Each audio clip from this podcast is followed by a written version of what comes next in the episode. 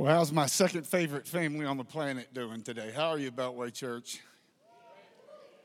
Well, y'all had an extra hour sleep. That was unenthusiastic at best. We're not at a golf tournament. Come on, somebody. How are we doing? Thank you. The more enthusiastic you are, the shorter I go. How's that for a deal we'll make today? Hey, before I begin, just let me uh, let me say if you're a guest here or someone who's new, I met a couple of families after the early service this morning uh, who are pretty brand new here.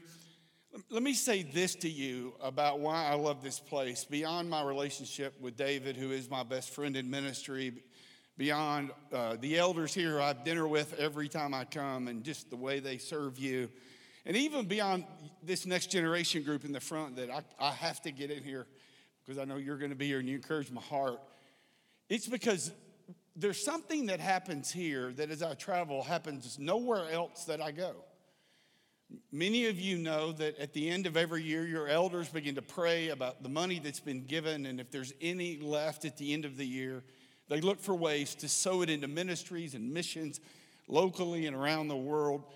Guys, look at me. Nobody does that. You, you realize that, right? Nobody does that. No, I go to churches all over the place, and taking $1.2 million from last year and sowing it into ministry, uh, lots of places all over the world is unbelievable to me. It just, I'm always blown away. Many of you know that uh, I began, my wife and I began a ministry called Go Be Ministries uh, that we launched out as a part of connecting God's power to the very real issues that children are facing when it comes to anxiety and uh, depression, other forms mental health issues. Uh, and this year, I came to your leaders and said, Look, I have a dream. And a dream that I have is I want to take, I feel like the Lord is calling us to take this message all over the world because everywhere I was speaking and all the webinars I was doing for leaders, this isn't an American problem. This is a humanity issue that we're facing.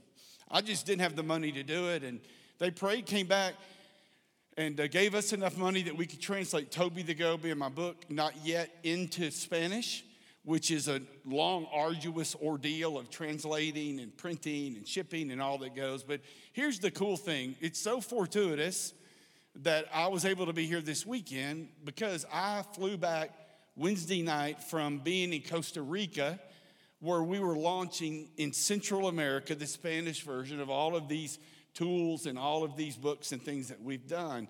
And so, like, you guys are young right here, so y'all don't know this, but like my generation, we did vacation slides when you came home. You, everybody got to watch. I got a couple of vacation slides I want you to see. I want you to see this little boy first. Uh, his name is Samuel.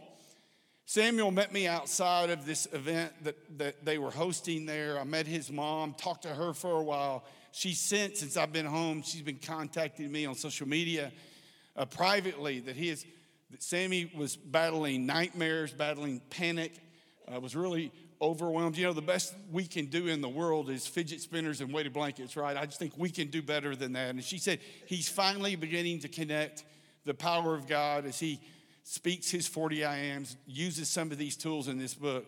And she's so grateful. And then, secondly, this is Francine, is her name.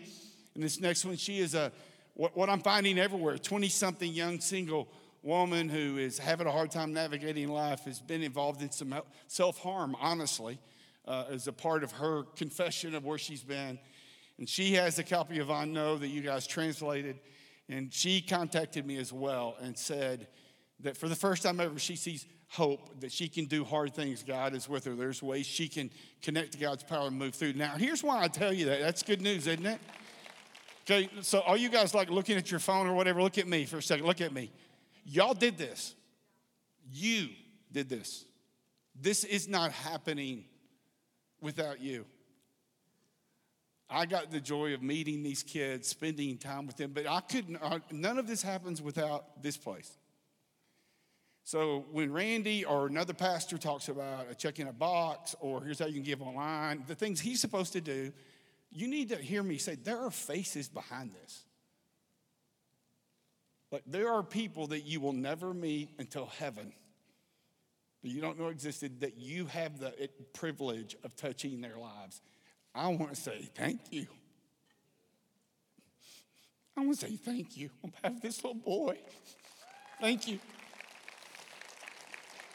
And so I made a deal with his mama because his mom was just overwhelmed with gratitude. And I said, Hey, ma'am, I just, I just get to be the guy.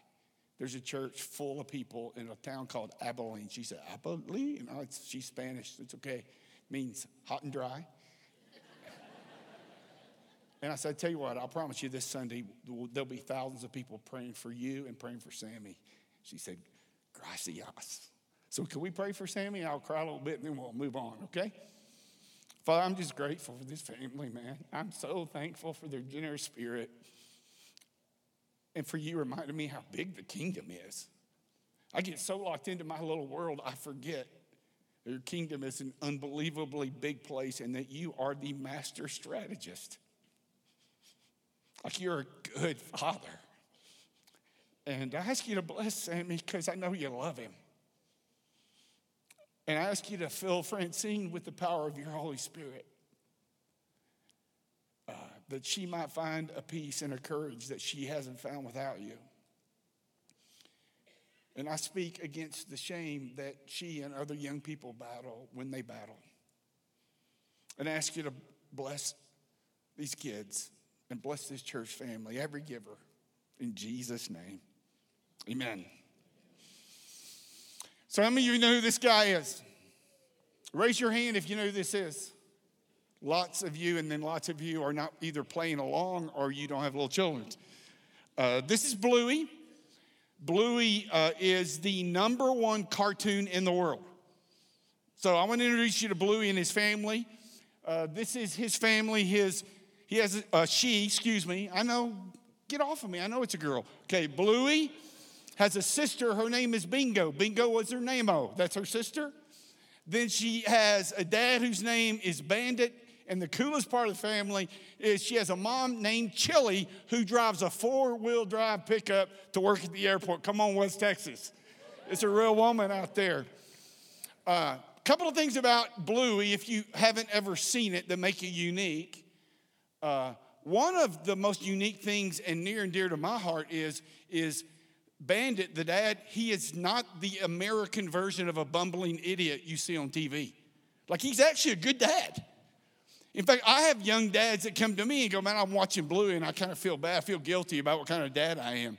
I said, Don't feel guilty, man. Just get raised up by how this guy is fathering his kids. But the other thing that's interesting is that this show is more popular among adults than it is kids.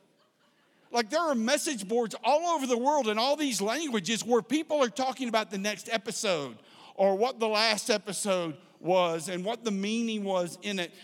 There, there are these, these writers from Australia have this unbelievable ability to, through this little cartoon, take these simple messages and give us such profound truths.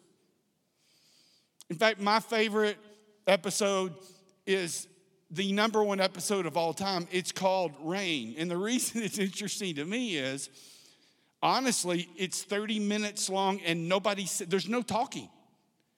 So I got my grandkids with me watching Bluey, Papa, Bluey, and we watch Bluey. And for the TV to say nothing and then to say nothing is like the parting of the Red Sea. but the message in Rain is what drew everyone to this episode. Let's watch this.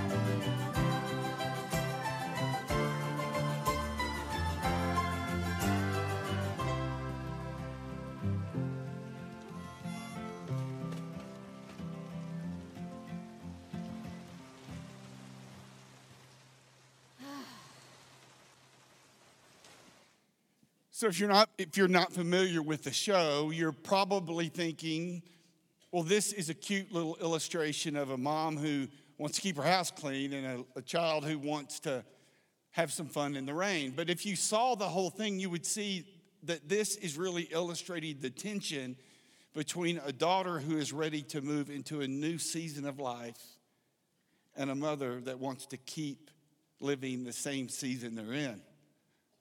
Let me say that again. There is tension that comes when God is orchestrating the changing of a season in life and we want to stay in the season that we're in. That within each one of us is a natural tendency to hang on to what we know and possibly miss what God has in front of us. It's really, I think, a poetic illustration of the importance of valuing and understanding the work of God in your life as it relates to seasons of your life.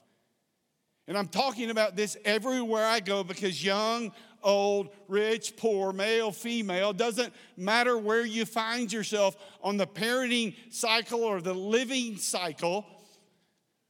One of the keys to a life of peace and joy and the abundant life that God calls you to is understanding and getting in step with Jesus in the middle of whatever season you find yourself in and trying to fight against the season you're in is like trying to manage rushing water. So I want to talk to you just for a few moments about this what I believe is a part of not only your mental wellness but your spiritual health is understanding how God works in the seasons of your life.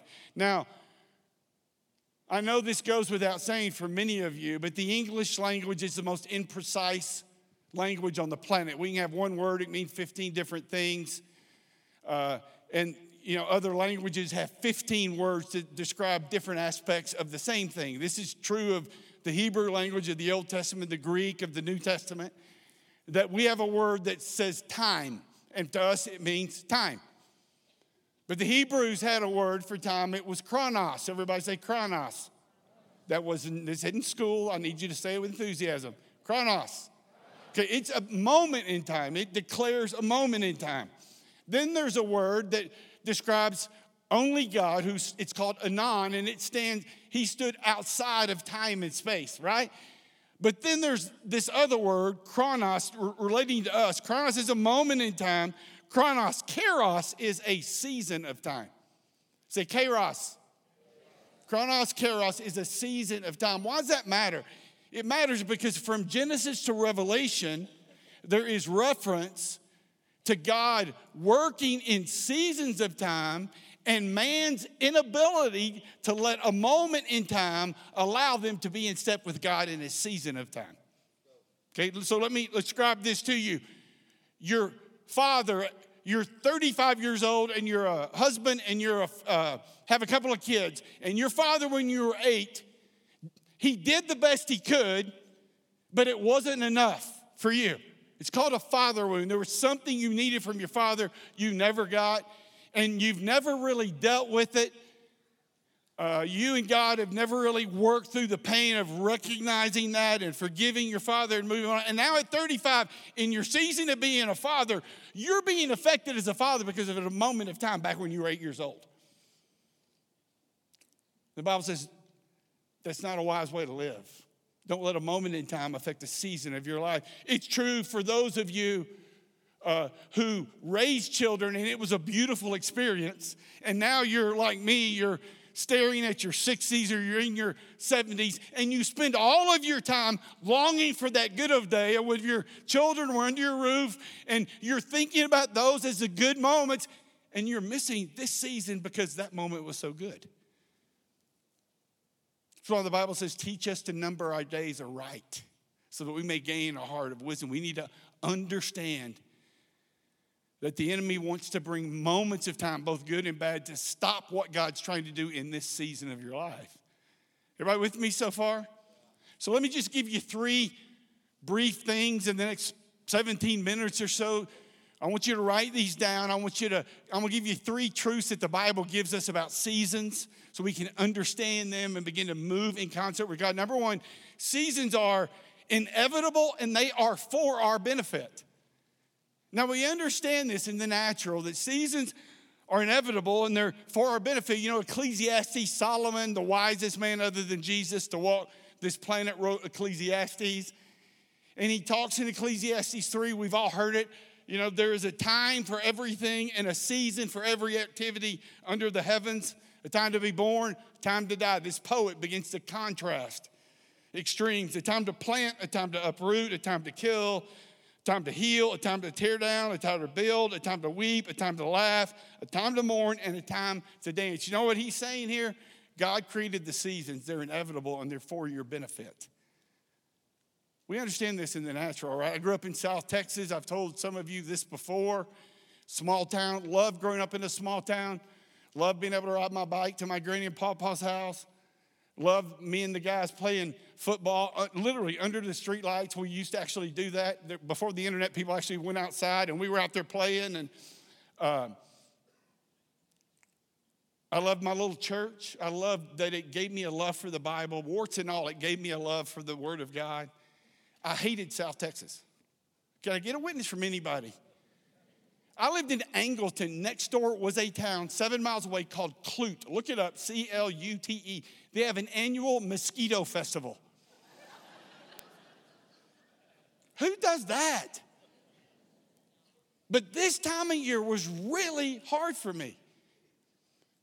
Uh, when I was growing up, this was pre Walmart days. This was back when we had to actually get up and turn our own TV channels. Know this seems weird to some of you, but uh, before Walmart, we didn't start celebrating Christmas till after Thanksgiving. It's crazy now. It's like, oh, is it, wait, can we take down our Halloween stuff and put up our tree? Don't get me going. Uh, but when Christmas season came and they'd start the shows on those three stations we got, y'all remember this? And the songs would come on the radio. They were all about snow. We didn't have Frosty the Snowman, we had Frank the Dirt Man. no snow. I mean, we're wearing shorts and skateboarding on Christmas Day. And I remember my mother, God bless you, mom, if you're watching. I love you. Jesus loves you. You're going to heaven one day. But listen, like, why in the world did you make us put on flannel shirts and stocking caps and corduroy pants to take Christmas pictures. I'm getting a rash. I mean, it's 95 degrees. We're not fooling anybody. And I would get so frustrated as a kid, and I would go, It's not supposed to be this way. It's supposed to be cold at Christmas. Because in my DNA as a little six year old, I knew that I was created for seasons physically to change. Right? I don't know about you guys here in Abilene, but like in the Metroplex, until two weeks ago, I mean, the devil was high fiving like a locust out in the parking lot of Albertsons. I mean, it was scalding hot in Dallas this summer. Terrible. And the weather breaks. My wife and I are in the grocery store, and I stop, and she goes, What? I said, Look around, baby. Everybody's happy. Y'all notice that when fall hits for the first time ever, like the atmosphere gets better? People are nicer to each other until February. And then what happens? Oh, when's it going to get warm again? Why? Because we understand there's this natural thing in us for the next season. So, whatever season you're in, it's not going to be forever but this season is for your benefit. Like, let's don't freak out about the economy or the election. It's, in a, it's a season. And God is at work. Do you think God's panicking up there about the stock market? Wonder what's going to do. If God isn't panicking, we don't panic either. We understand that there are seasons in our lives and the lives of where we exist and live, right? So they're for your benefit and they're inevitable. Secondly, though, let write this down. This is the most important thing. I hate when preachers say this, Randy, but I'm going to say it. If you don't hear anything else I say today, that's a lie. I want you to hear everything I say. But I want you to hear me say this whatever season you're in, good or bad, it is preparation for the next season of your life. Okay? Every season of life, whether you're a high school or college student, whether you're a young single person, whether you're a middle aged married person, whether you're a grandfather who feels like his best days are behind him, this season is preparation for the next season of your life. You have a father who is inherently good and wants what's best for you, even if it doesn't feel like it. But your season of life is preparation for the next season. Now, in Genesis to Revelation, there is this concept about a harvest, I mean, a planting season and a harvest season. John the Revelator is going to tell us about it in Genesis 8. It says, as long as the earth endures, there's going to be seed time and harvest, cold and heat, summer and winter, day and night will never cease. So it's very important that if you understand that if you're trying to plant seeds in harvest season, the fact that you're not getting tomatoes does not mean there's something wrong with you or something wrong with God. It means it's not the season for you to harvest, it's the season for you to be planting. You with me? Like, I want to look at all of these young ones right up in front and say to you, man, you are not in a harvest season. You are being prepared in this season for your next season. And God really likes you. So if you try to skip this season and not let God do what He wants to do and prepare you for, He likes you so much, He's to let you take the test again next season. He's like, He's not punishing you. God doesn't punish people. Your, our mistakes, past, present, and future, were paid for at the cross of Jesus. Right? He's not punishing you. He might discipline you, but it's because He's preparing you for something. Like, this isn't if you're a young, if you're a college student or right out of college or you're in your first 10 years of your job, listen to me. I know it's hard, but God's preparing you for something while it's hard. like you shouldn't have it all yet. It's not harvest time, it's planting time. Where in the world did we decide that if it was hard, God wasn't in it? The Hebrew word for that is dumb. The Greek word is stupid. Right? I mean, just because it's hard doesn't mean God's not in it. I have staked my life on Romans 8 that God is working in all things for my good. So instead of God, what are you doing to me? It's more, hey, God, what are you trying to show me here? What are you trying to prepare me for here?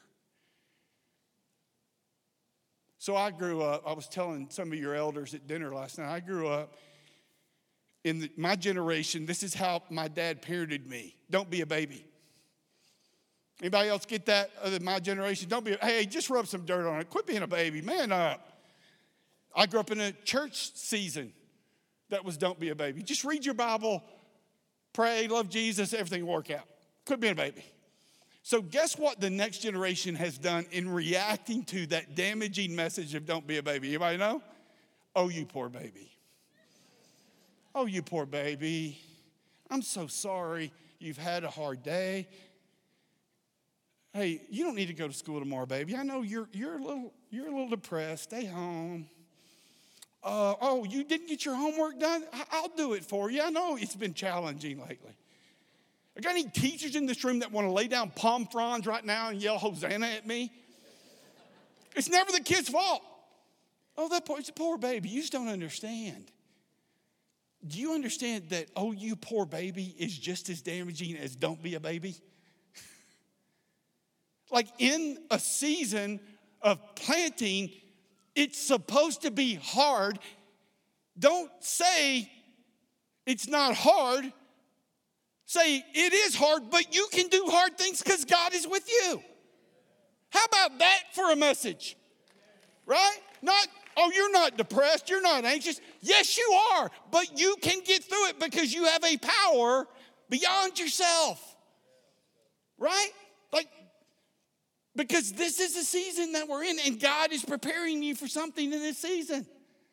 I have parents all the time say to me, Man, uh, I'm just, you know, these days are so short. I know I'm going to turn around and I'm just, I'm going to be so sad. My kid's going to, they're going to get a job and find somebody to be married to and move out of my house and they'll move someplace else and it'll be sad. Listen, the only thing sadder than your kids finding a job, a person, and a place to live is them not finding it and living with you. You get this right? Like your job is to release them. Like your job as a parent is a series of painful releasings. That's what it is. And if I don't release and allow them to experience, why are we surprised that they're entitled? Why do they think they're the center of the world? Because they've been the center of the world the whole time they're in your house. That's been the message they've got. Why? Because you're not seeing a season as the season prepare you for the next season. You're just thinking about the season you're in. Am I telling the truth to anybody? Am I making anybody mad yet? This is all true, man. This is a, this is a problem. It's a problem. You know, some of you, like you, young married people, you don't, you get that you got kids, they're going to leave you one day. And all you got left is that man, that woman that's living in your house. And if you're not preparing in this season, by continuing to invest in your relationship, do not be surprised when you are miserable when the kids leave and you're just cohabitating. Why won't God fix it? Because He's going to make you take the test again, because He likes you.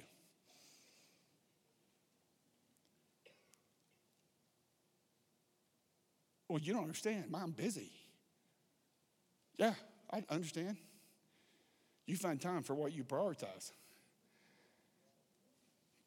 I get to decide what's important in my life. I dated my wife because I we had both had family members whose marriages exploded after their kids left because they didn't know each other. And we said, come hell or high water, that ain't gonna happen to us. Right? So there was a planning season. I'm not saying it was easy, but hey, man, I can do hard things and God's with me. Right? So, what is God preparing you for right now? Where are you devaluing a season that you ought to be bringing great value to? because this season prepares you for the next season. I, have five grandkids, only like three of them at once, so it works out for me. Uh, my oldest, his name is Gideon. He's seven. He's my favorite, which is one of the greatest things about being a grandparent. You can have favorites. They might change, but I have him. And he says, We have a little place up by them in Mississippi. And because uh, I'm, I'm allergic to sleeping on futon, so I have my own place. And uh, he said, Papa, I want to I wanna, I wanna build a garden. You always have gardens. I want to build a garden. I go, No, you don't. Yeah, I do, Papa. I want to build a garden. Get you know how much money it costs to build a garden? You got to buy dirt. You got to pull out all the grass. You got to buy plants and a fence, keep the animals out. Oh, it's okay, Papa, you got lots of money. Let's do that.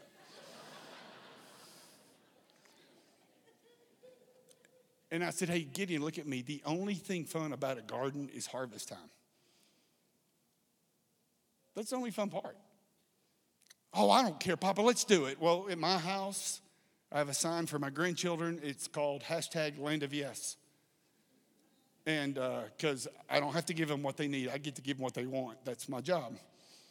And so we bought hundreds of dollars worth of dirt that was delivered. And uh, we bought all the stuff. And as we were putting the garden in, that's a lie, as I was sitting on the chair watching him put this stuff in, I told him, I told you this wasn't fun. But I said, Gideon, if we don't do this right, the only thing that's supposed to be fun will be no fun at all. And if I almost brought you a picture today because you would think I made this up just for this message, but I didn't. Like it looks like the Amazon jungle. It's a mess.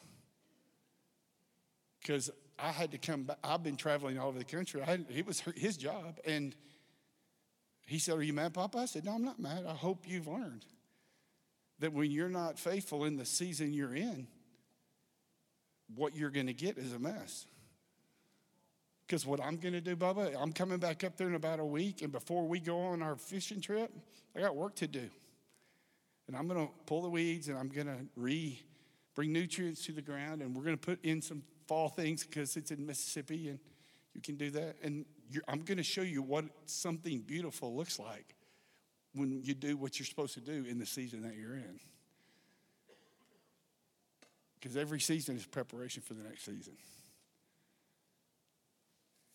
And then finally, I would say this to you that faith for me is this journey of finding Jesus in this season, not waiting for the next season to find Jesus there.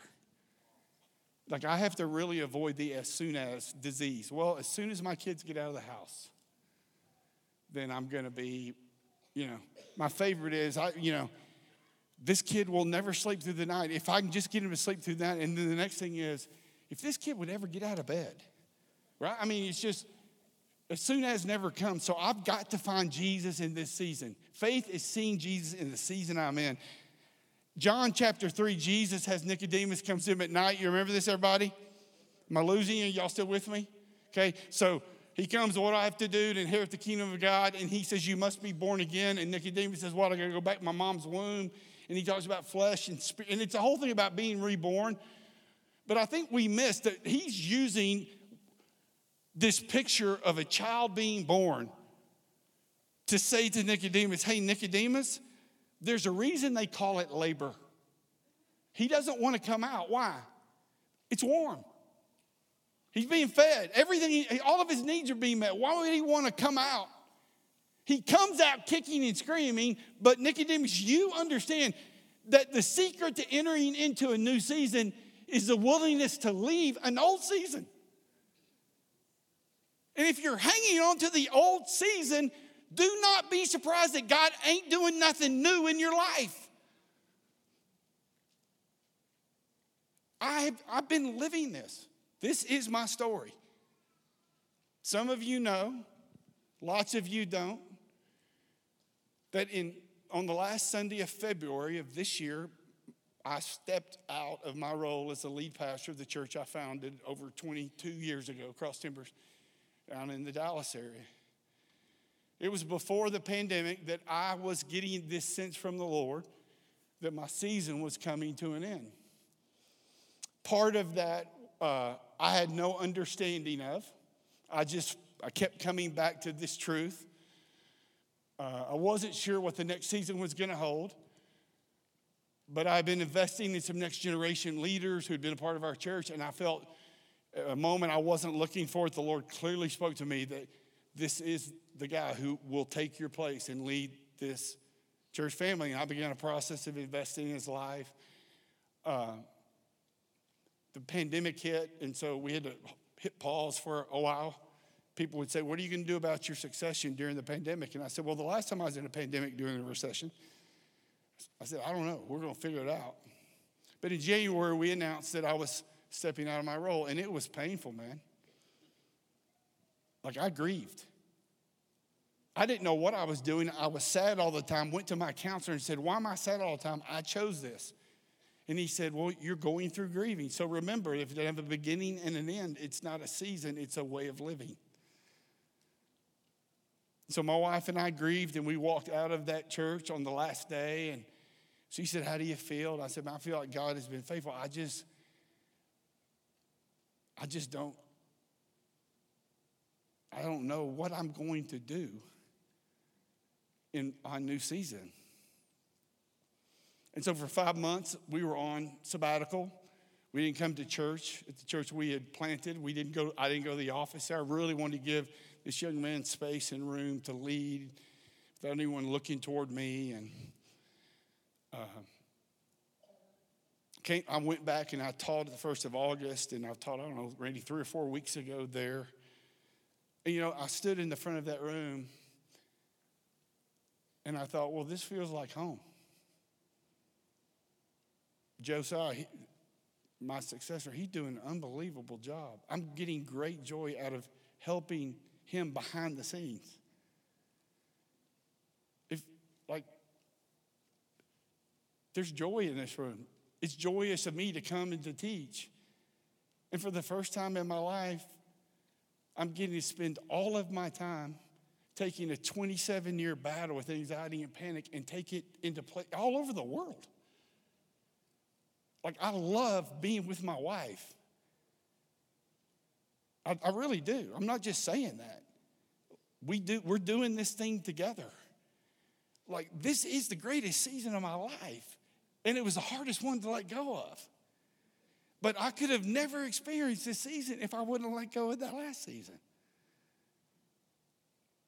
Uh, and I think some of you are here today because there is a, like, God wants to, look, He does new things. He wants to do something new. He, there's a resurrection that He wants to bring to some area of your life, but there is no resurrection without a death. Like, we all want the resurrection, but nobody wants the death part. And you have to let go of something that may be really good to move into something new. Are you with me? You know what I'm saying? Uh, you know what? This is the greatest season of my life. You know what the last greatest season was of my life was? It was the one that I was just in. And you know what the greatest season before that season was? It was a season before that. Because he makes everything beautiful in his time. Because that's where he is. I love how this Bluey episode ends. I don't know have any clue whether these guys are inspired, but they inspired me because we can see what happens when someone quits fighting the season that they've been in and step into what God has for them in their new season. Let's watch this.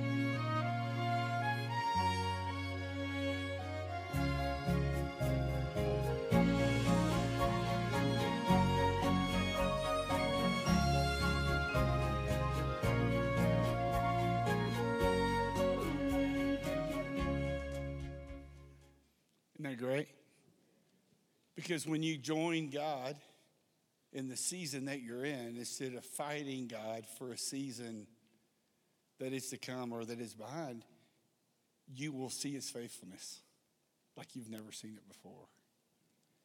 I did not say it's easy, I said it's worth it. Because look at me, you can do hard things because God's with you, but you have to keep your eyes on the sun. You need to help somebody else along the way. Let me pray for us. Thank you, Lord, uh, that you would love us enough to prepare us in this season for the season in front of us. And so I would just pray that you would find among us a mustard seed of faith, that we would have the faith to see you in this season and to allow you to do what you want to do in us, through us, and with us in this season. And I am so grateful that my relationship with you is built on your faithfulness and not mine. Because in every season of my life, you have been so faithful to me. Isn't that good just to think about how faithful God's been to you? And so we bless you, Father. I bless these sweet people. Bless the Beltway Church and this season of their life as a church. Pray they be more connected, more empowered than they've ever been to be a force of light in this city.